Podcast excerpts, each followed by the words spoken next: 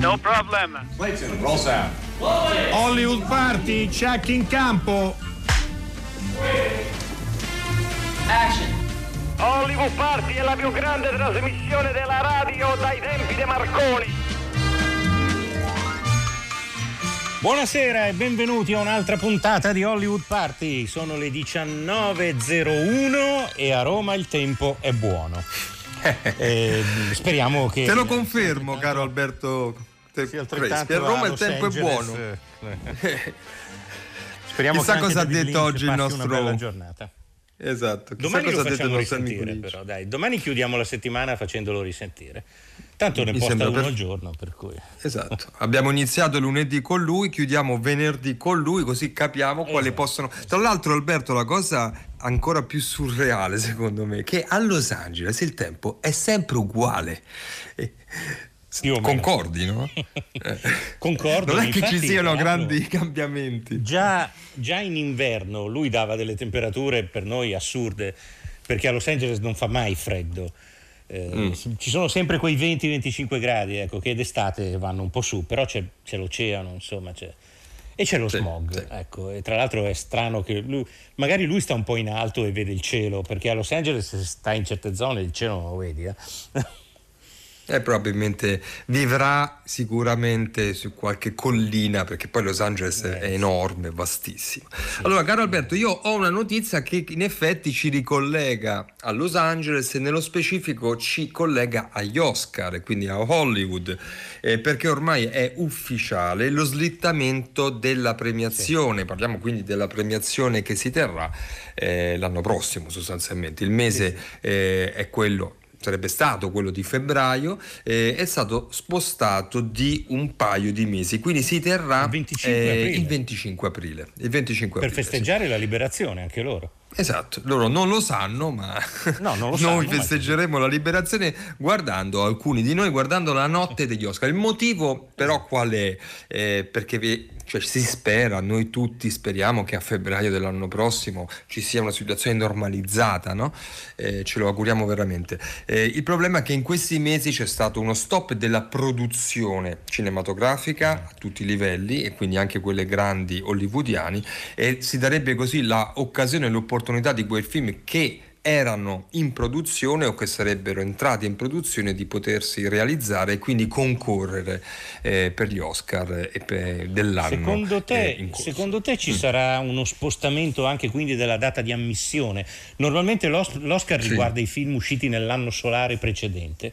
Secondo te allargheranno a gennaio-febbraio? È così. Allargheranno la forbice per permettere appunto di inglobare questi altri. È sicuramente così. Questa è l'unica notizia che io ho segnalato, ho selezionato. L'altra notizia, come spesso dico, siamo noi al 335 56 34 296. Esatto. Potete, dovete mandare i vostri messaggi. Oggi abbiamo una puntata molto particolare, come lo sono quasi sempre quelle di Hollywood Party, però faremo un bel affondo nella storia e nella politica, trattando due macro argomenti, ma fra poco ve lo diremo. Quando nel cielo incontri l'amore a te, girano intorno e ballerà ancora a te. E gira, gira, velca, Roberto Sordi, questa è la vita bella dell'aviatore.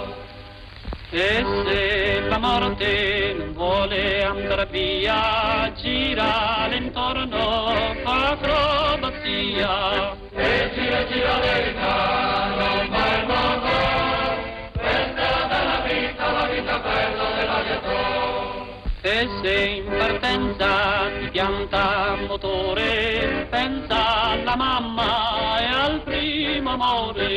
E gira, gira, l'elica, rompa il motore, questa è la vita bella dell'aviatore. Quando nel cielo brillano le stelle, sono gli occhioni di bimbe belli. E gira, gira, l'elica,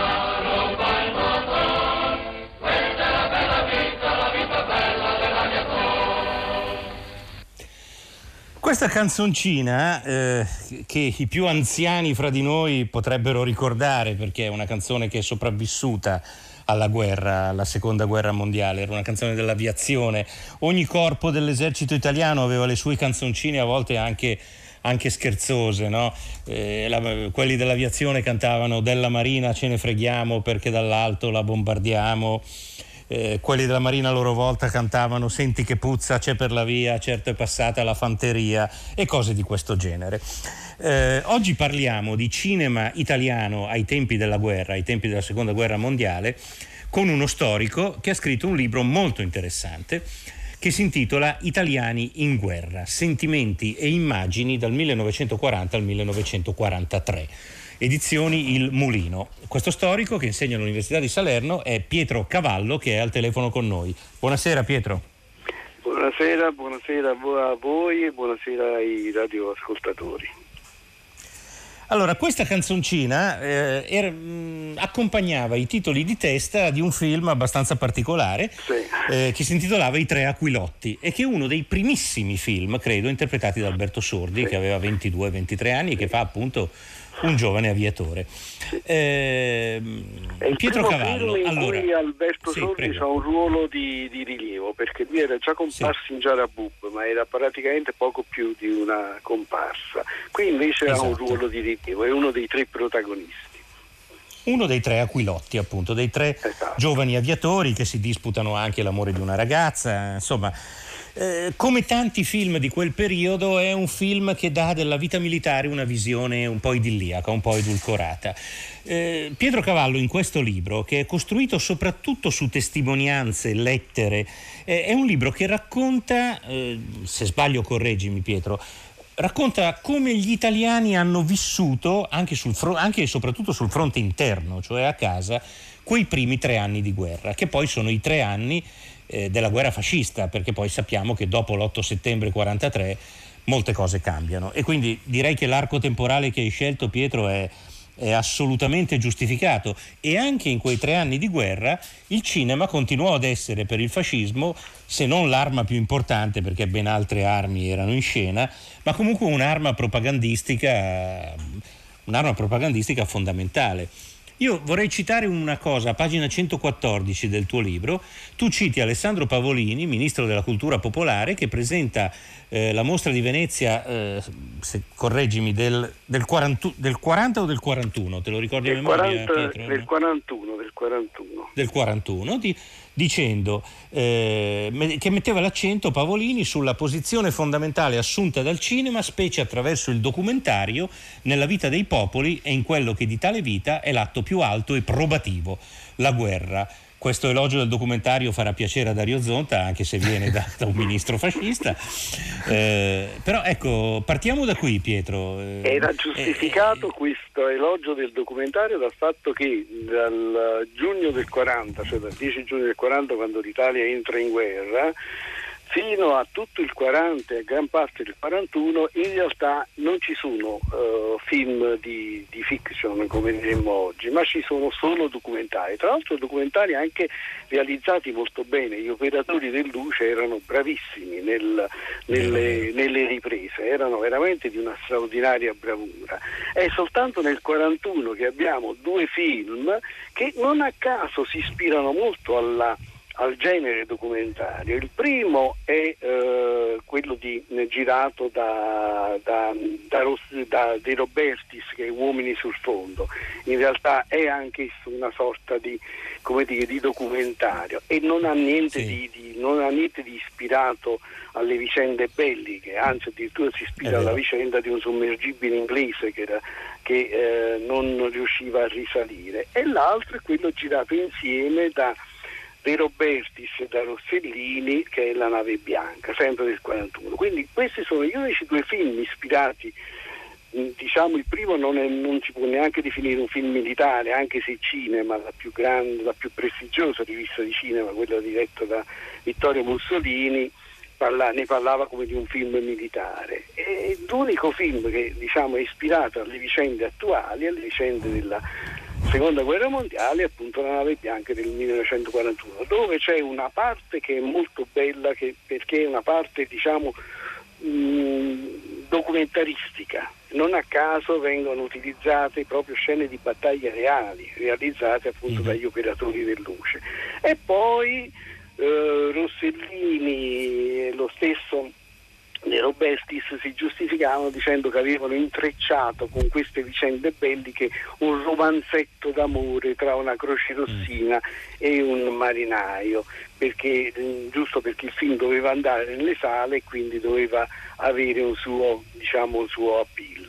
Ma in realtà il film è un film notevole perché mette insieme due elementi fondamentali, le macchine e gli uomini, e c'è addirittura un cartello che dice macchine e uomini un solo palpito. Non a caso quando il marinaio riuscirà a riunirsi con la sua madrina, che poi è la crocerossina che è imbarcato sulla nave, ci sarà anche la riunione degli altri marinai con la nave che loro credevano caduta, che loro credevano persa. Quindi come dire, c'è qualcosa di futurista private, anche in questo, sì, c'è le vicende private si ricollegano appunto a quelle più complessive, cioè le macchine è sempre l'uomo che sta dietro le macchine, ecco. La macchina non può sopperire a quella che è la come dire, l'ingegno, la generosità, la capacità, il valore, il fattore questo umano, anche perché questo era tutto l'impianto su cui si basava lo slogan della guerra. Lo slogan fondamentale della guerra è sangue contro oro, cioè vale a dire si riconosce che il nemico ha una potenza tecnologica enormemente superiore, però questo non basta perché noi abbiamo il sangue, cioè l'elemento vitale. Loro hanno l'oro, la materia inerte, noi invece abbiamo l'elemento vitale, il sangue, e il sangue è superiore all'oro, quindi l'uomo è superiore alla macchina. Questo è l'elemento fondamentale, insomma, che percorre tutta anche la cinematografia di guerra, che non a caso, guarda, la cosa che è interessante è che quasi tutti i film parlano di sconfitte, cioè è un elemento che nel cinema americano, che i cineasti americani e che Hollywood non si sarebbe mai sognato di mettere in luce, no? E infatti è uno degli elementi per cui è persino riduttivo parlare di cinema esclusivamente di propaganda. Sentiamo proprio un brano, credo da un trailer, dalla Nave Bianca di Roberto Rossellini e Francesco De Robertis. La nostra posizione è questa, a 100 miglia per 70 al largo di Capopassero. Il settore di ricerca è questo, tra 140 gradi e 160 gradi. La forza nemica probabile è costituita da 2 navi da battaglia, una portaerei, incrociatori e cacciatorpediniere in numero imprecisato.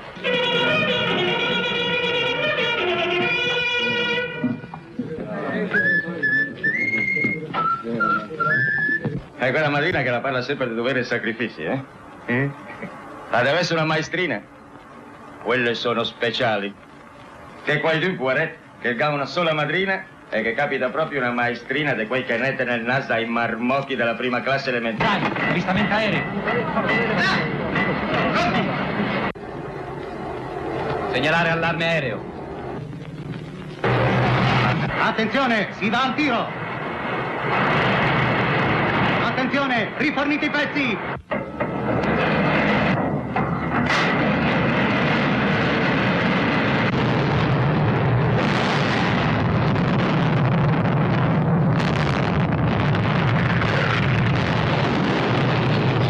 Questa esplosione si chiude questo trailer della Nave Bianca di cui vi stiamo parlando, e gli ascoltatori stanno mandando alcuni messaggi al 335 56 34 296. Alcuni dicevano, riferendosi alla canzone che abbiamo ascoltato in testa, la cantavamo in collegio nel dopoguerra, certo che la ricordo la canzone ma il film no. Quindi insomma alcuni ascoltatori sono legati alla memoria e a quella memoria seppur parliamo appunto di eventi lontani. Stiamo chiacchierando con lo storico Pietro Cavallo a proposito del libro che ha scritto appunto Italiani in guerra, nell'analisi che fa sentimenti e immagini, questo è il sottotitolo, dal 40 al 43. Pietro Cavallo, abbiamo altre volte... Posso sottolineare un elemento proprio del trailer che avete trasmesso? Certo. Si parla in veneto, cioè il dialetto veneto. Cioè, e anche in milanese. C'è anche in milanese, esatto. E poi dopo ci sta anche chi parlerà napoletano. Cioè, tutti i dialetti nei film di guerra sono compresi tutti i dialetti, perché proprio per mostrare che c'è un'unità italiana che va al di là delle differenze regionali. Ovviamente è un italiano dialettizzato, insomma, non è un dialetto vero e proprio. Prego. Sì, sì. Ma infatti questa cosa verrà ripresa in maniera, con uno scopo contrario, da Monicelli nella Grande Guerra, dove ogni soldato è caratterizzato da un dialetto. Dario, stavi per fare una domanda, vai. No, la domanda era più generale rispetto a dal punto di vista dello storico, ecco, no? Qual è lei? La fonte cinematografica diciamo le immagini, ovviamente anche in senso più lato, quindi va bene, film, documentari, fotografie, quanto, in che modo definisce o aiuta a supportare il lavoro di ricostruzione storica? Beh, anzitutto è chiaro che occorre incrociarlo con altri fonti. Con altre fonti, nel caso specifico, nel caso mio, io l'ho incrociato con le lettere che passavano attraverso la censura, che sono giunte a noi proprio per il lavoro della censura, attraverso i rapporti degli informatori, attraverso le canzoni, attraverso le barzellette, attraverso i rapporti dei carabinieri e tante altre cose. Comunque è ovvio che la realtà che il cinema ci trasmette non è la realtà reale, è una realtà filmata. È una realtà che è dovuta, come dire, alle scelte fatte dall'equipe che realizza il film.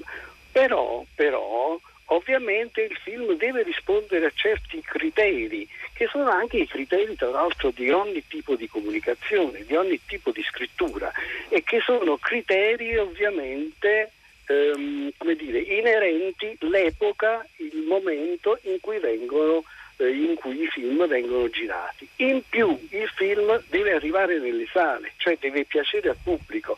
Un film che praticamente non viene proiettato, che non viene visto dal pubblico, è come se non esistesse. Allora quindi deve anche rispondere, come dire, alle aspettative, alle speranze, alle gioie, ai dolori.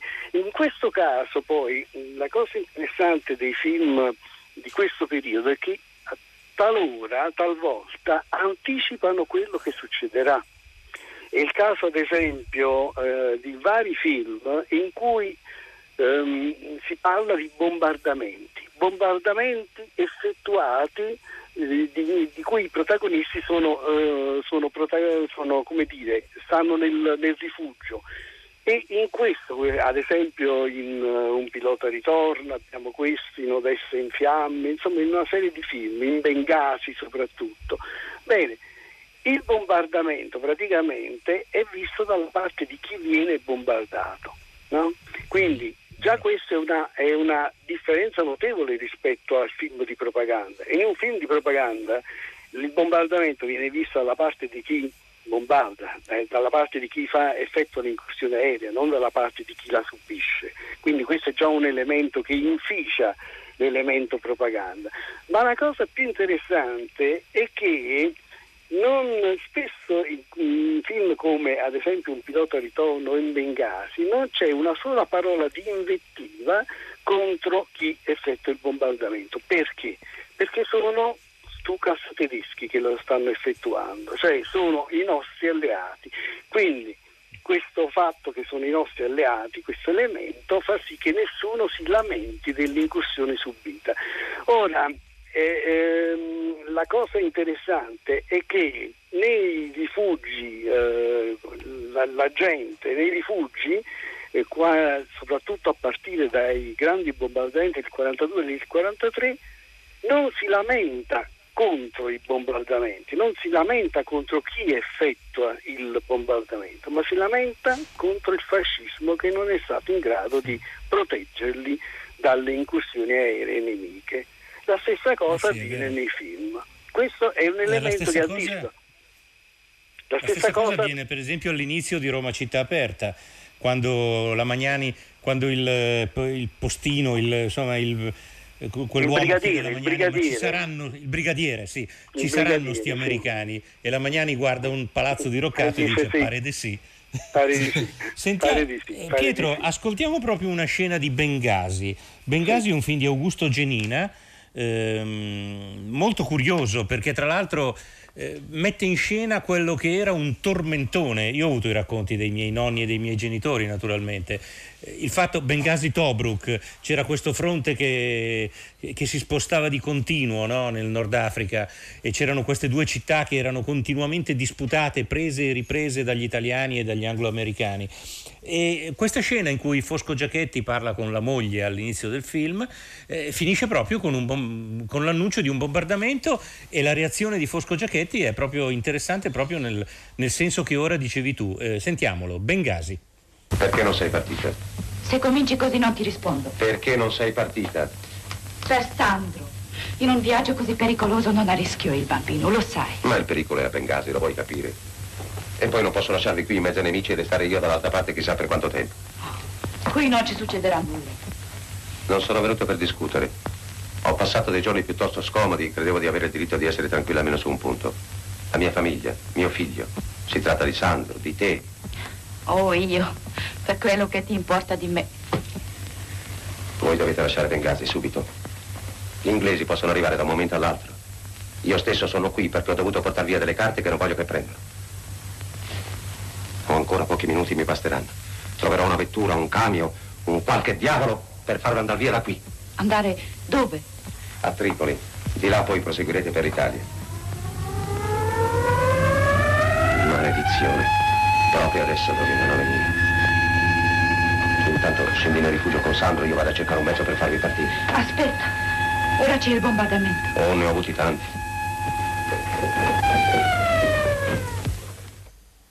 Ecco, l'ufficiale italiano interpretato da Fosco Giachetti, quando la moglie dice c'è il bombardamento, dice ne ho avuti tanti. E mi ha ricordato, devo dire, i racconti di mia nonna che non scendeva mai nel rifugio con i bombardamenti perché diceva che non serviva a niente. Vabbè, ma questa è un'altra storia.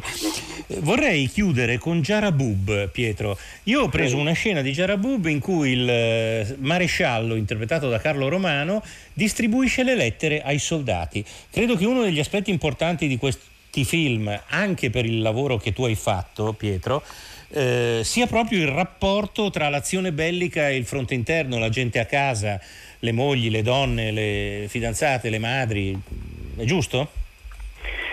Sì, in un certo senso sì, però io ho trovato ad esempio il rapporto di un informatore di polizia, sai che la canzone di Giarabub è diciamo è come diceva l'ascoltatore prima, cioè non mi ricordo il film però mi ricordo la canzone di Giarabub, sicuramente di Giarabub. La sagra di Giarabub, poi là c'è un errore che doveva essere la saga di Giarabub, invece è diventata La sagra di Giarabub. Comunque la sagra di Giarabub è una canzone che insomma è arrivata, la conosco pure io che cioè, sicuramente sono nato dopo la guerra, ecco, tengo a precisare, quindi la conosciamo tutti, sì. Quindi sì, la conosciamo in parecchi. Ora un rapporto di un informatore di polizia dice: le donnette del popolo si chiedono chi sia quel cretino di militare che preferisce il piombo al pane. Quindi, come dire, aveva un effetto addirittura contrario, una sorta di boomerang, perché la canzone dice: colonnello, non voglio pane, voglio piombo per il mio moschetto, eccetera, eccetera, eccetera. Sì. E in Giarabub poi è interessante perché si vedono i morti.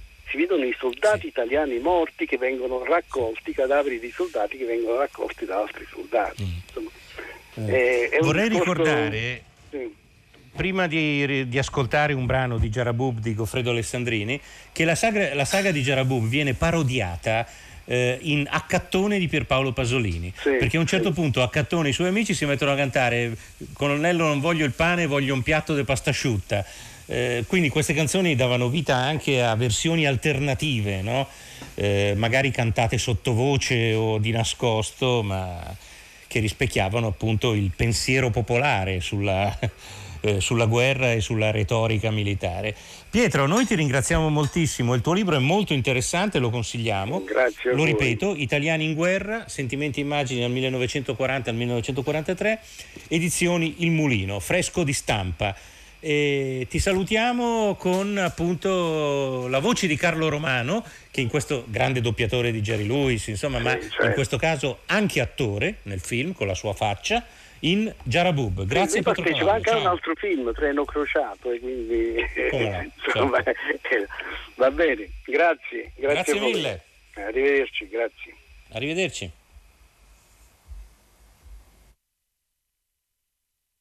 Pientini. Grazie, maresciallo. Pensa Ferdinando. Bonaventura Alessandro. Dov'è? Rotondaro Antonio. Tromba.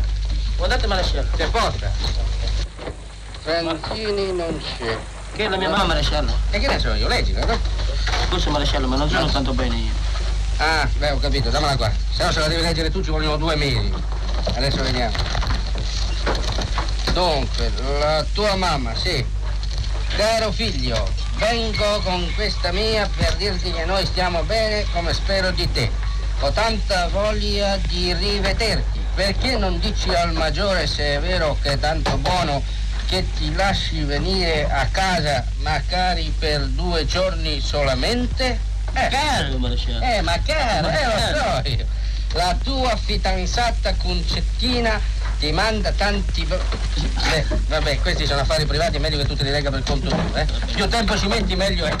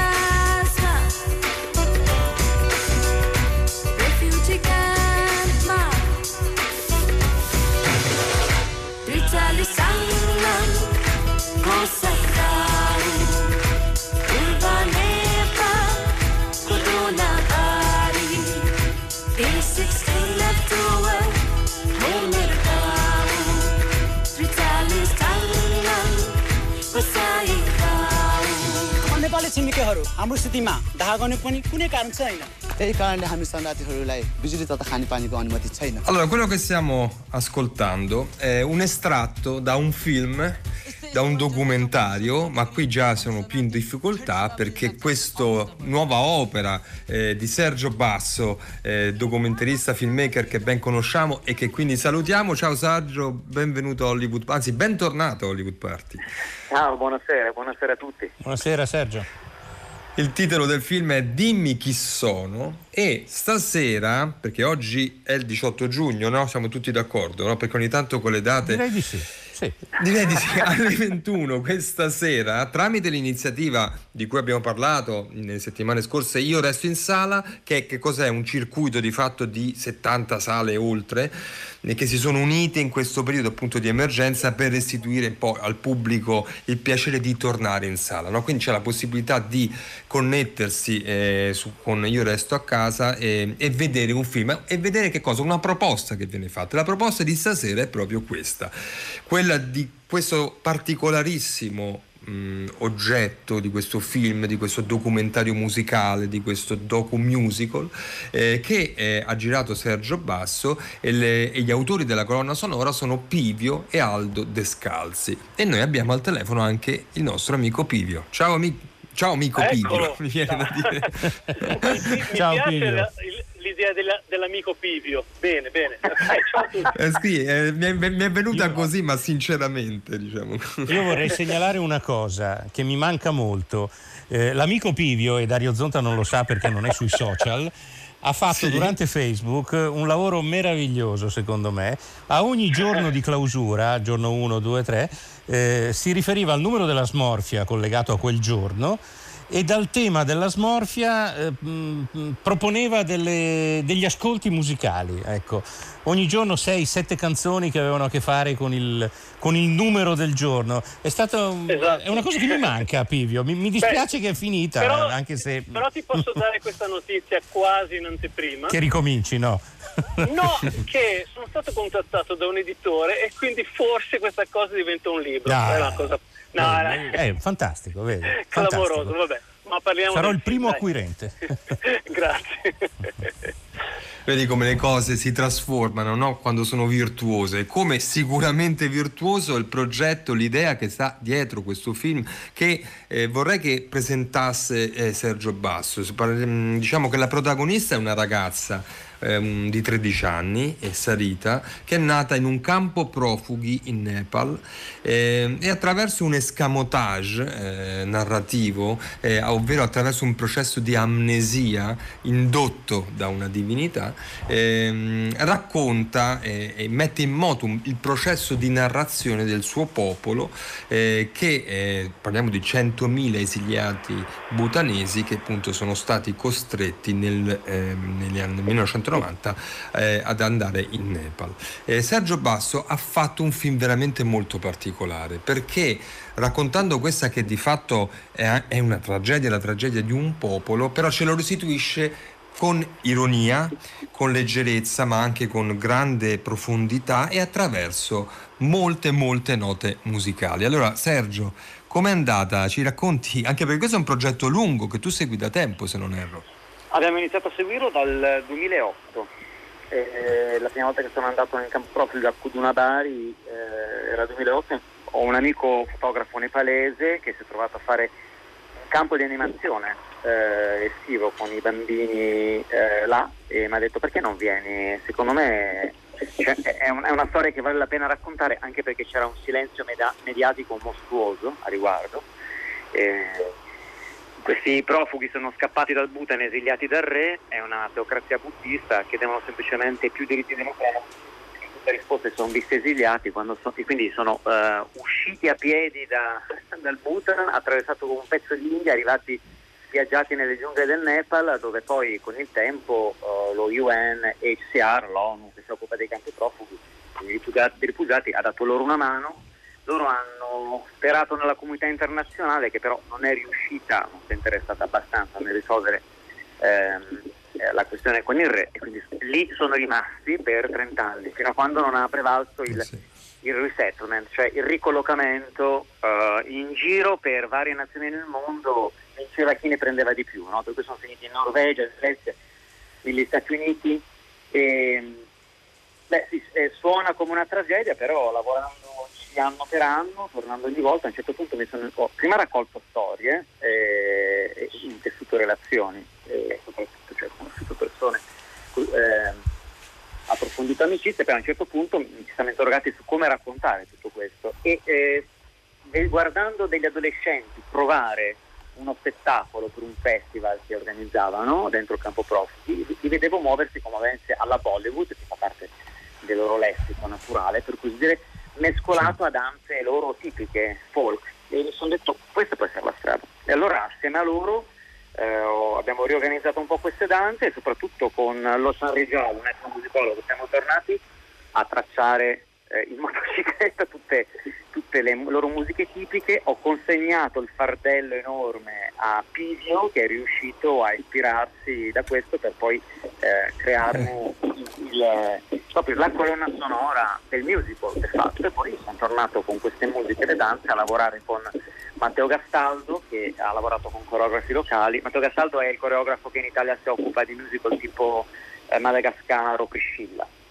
e quindi è stato un bel mashup, sì. un bel mashup.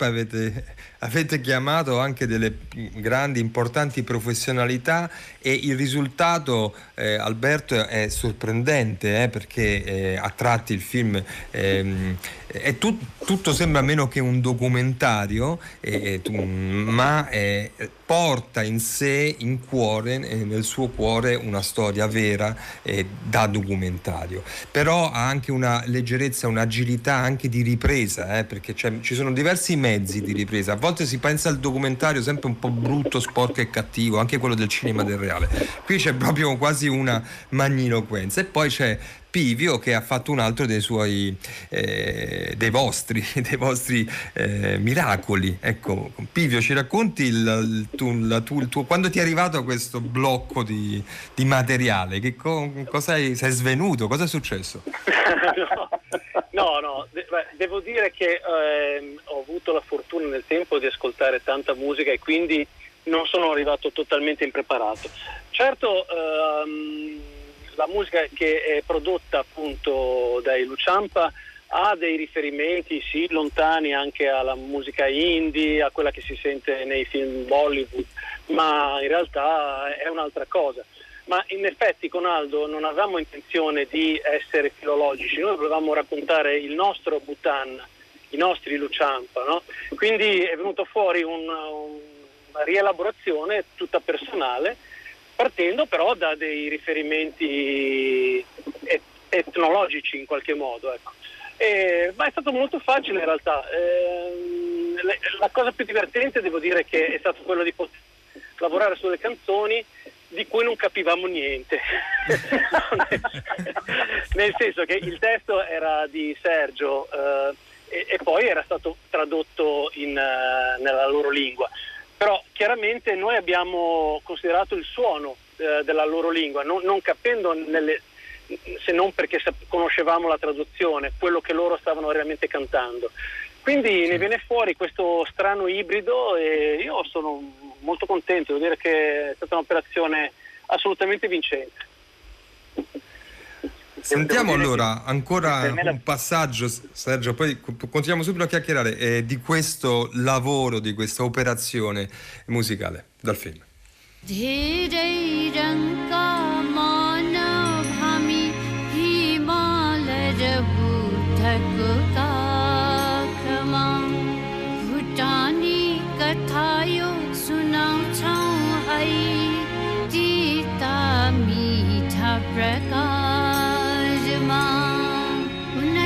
शताब्दी भूटान बोलाए औलो भरी को जंगल कटाए रोगले चापी हजारों मरे बस्नेहरूले पहिचान पाए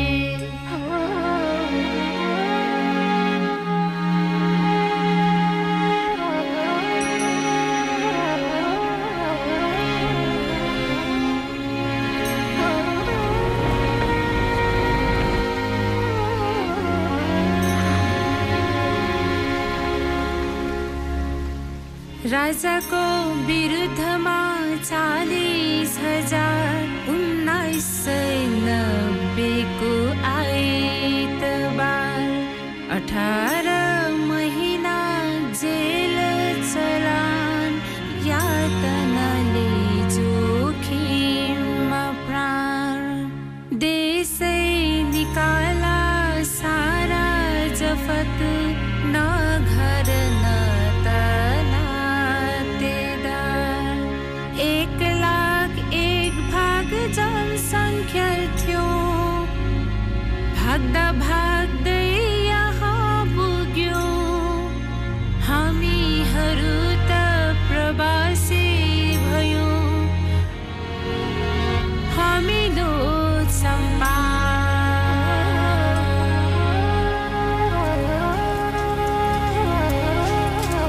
Che bello, che incanto, che canto. Sergio Basso e Pivio, ci volete aiutare? Che momento del film è questo? Forse Sergio avrà, ma entrambi, così per fare un piccolo racconto, ecco. Prima che il tempo passi troppo veloce, voglio dire che per me tornare a lavorare con Pivio in questa giocoleria di tenere tutti questi livelli insieme è come un tornare a casa, quindi c'è una sicurezza e una capacità di lavoro mostruoso. Grazie Sergio. In che punto del film siamo? Quasi all'inizio. Il punto di vista che abbiamo assunto nel film è quello dell'energia prorompente degli adolescenti, dei ragazzini di 12, 13, 14 anni che lottano con un'energia meravigliosa per ricostruirsi un'identità, e una delle leader del gruppo, un peperino, una ragazza di 12 anni, 13 anni, chiedendo a Shiva una mano, un aiuto per correre in questo processo che vi raccontavo prima del ricollocamento. Loro probabilmente devono andare in America, gli chiede una mano e Shiva un po' sadicamente le concede l'amnesia, quindi lei torna dal tempio non ricordandosi perché gli amene siano finiti in questo campo profughi, ed è l'espediente narrativo per cui poi si innesca la ricerca delle cause, no? E anche il percorso di riconciliazione con gli altri e con la partenza. E a cantare qui è sua nonna, perché lei appunto chiede, non mi ricordo più perché siamo finiti qua, scoppia un putiferio in famiglia perché tutti credono che lei prenda in giro una roba abbastanza grave, e la nonna allora la calma con questa sorta di ninna nanna in butanese, ricordandole i pascoli da cui vengono, come è successo che loro sono di scappare dalle torture della polizia. Quindi la scommessa è sempre di raccontare in una maniera veramente effervescente, direi pop, quella che è una tragedia, sperando di arrivare alle orecchie un po' sature degli europei, per così dire, no? Degli occidentali. Certo. Pivio, quanto... quindi? Sì, scusa. Oh, scusa, mi sono sovrapposto, ma chiedo scusa. Vai, questo popolo è induista, Sergio, quindi? No, loro sono buddisti induisti, ce ne sono anche cristiani, però la maggioranza è induista, esatto. Lei è infatti sciaita, perché parlavi di Shivaita, a Shiva come... E quindi abbiamo appena appreso che i buddisti, che noi pensiamo essere tanto così, no? rispettosi e buoni, perseguitano anche loro le altre religioni. Ottima notizia. Scusa Dario, ti ho interrotto prima. No, anzi, arricchiamo il nostro dialogo che... ahimè ormai è arrivato a quasi un minuto. Volevo chiedere a Pivio, ma veramente in pochi secondi, perdonami, cioè tu fai veramente esperienze di colonne musicali in ambito cinematografico le più disparate, veramente le più diverse, no? Qui documentari, music, questo quanto ti arricchisce, questo veramente, questo essere a 360 gradi? Credo che la risposta sia nella domanda, però insomma volevo da te quanto ti sei arricchito facendo questo film? Moltissimo. Devo dire che appunto ho la fortuna di fare questo tipo di operazioni e le faccio sempre con un grandissimo divertimento. Se non ci fosse divertimento e la passione non lo farei. Qui c'è una grande sfida che era appunto quella di lavorare su un materiale che è decisamente alieno rispetto a quello che normalmente mastico, e questo è uno dei motivi fondamentali per cui poi era veramente grandioso poterci lavorare. E poi, come ha detto anche Sergio, non è la prima volta che lavoriamo insieme e ogni volta Sergio riesce a titillarci nei modi più impensabili e noi ci facciamo titillare con molta gioia, quindi insomma è stato veramente molto, molto piacevole, molto divertente. Allora vi ricordo che questa sera su Io Resto a Casa, attraverso questa piattaforma, potrete vedere questa esperienza, questo film, questo viaggio, questo momento visionario musicale inedito e straordinario, che il cui titolo è Dimmi chi sono, di Sergio Basso. Sergio, ci saranno altre occasioni, mi sembra, importanti sulla giornata mondiale dei profughi, forse c'è qualche altro appuntamento che ci puoi dare? Sì, oltre a stasera alle 21 Io Resto sala.it, siamo in diretta a Facebook con il Corriere sabato verso le 19 se non vado errato, e poi man mano che le sale riusciranno ad aprire e spettatori avranno la voglia di entrare in sala, ci sono decine di sale pronte a mettere in programmazione il film, quindi tramite Facebook, Twitter e tutti i social avviseremo man mano che riusciamo a conquistare sale, ma già decine di esercenti ci hanno dato il loro supporto e questo è magnifico per questa storia. E beh, questo tra l'altro è veramente un film come tutti secondo me, ma questo particolarmente da vedere in sala. Noi vi ringraziamo, grazie Sergio Basso, grazie Pivio, ringraziamo. A presto Pivio, ringraziamo chi ha fatto la trasmissione: Francesca Levi, Maddalena Agnisci, le nostre curatrici, Gaetano Chiarella che ci ha mandato in onda, la nostra redazione, Riccardo Amorese, Alessandro Boschi, Erika Favaro, poi c'era lo storico Pietro Cavallo, c'era il mitico Alberto Crespi e Dario Zonta che Sergio Basso e Pivio naturalmente, e certo che abbiamo citato. A domani. Ora c'è tre soldi, sì, la città e la paura, effetto Lisbona, di Francesca Berardi.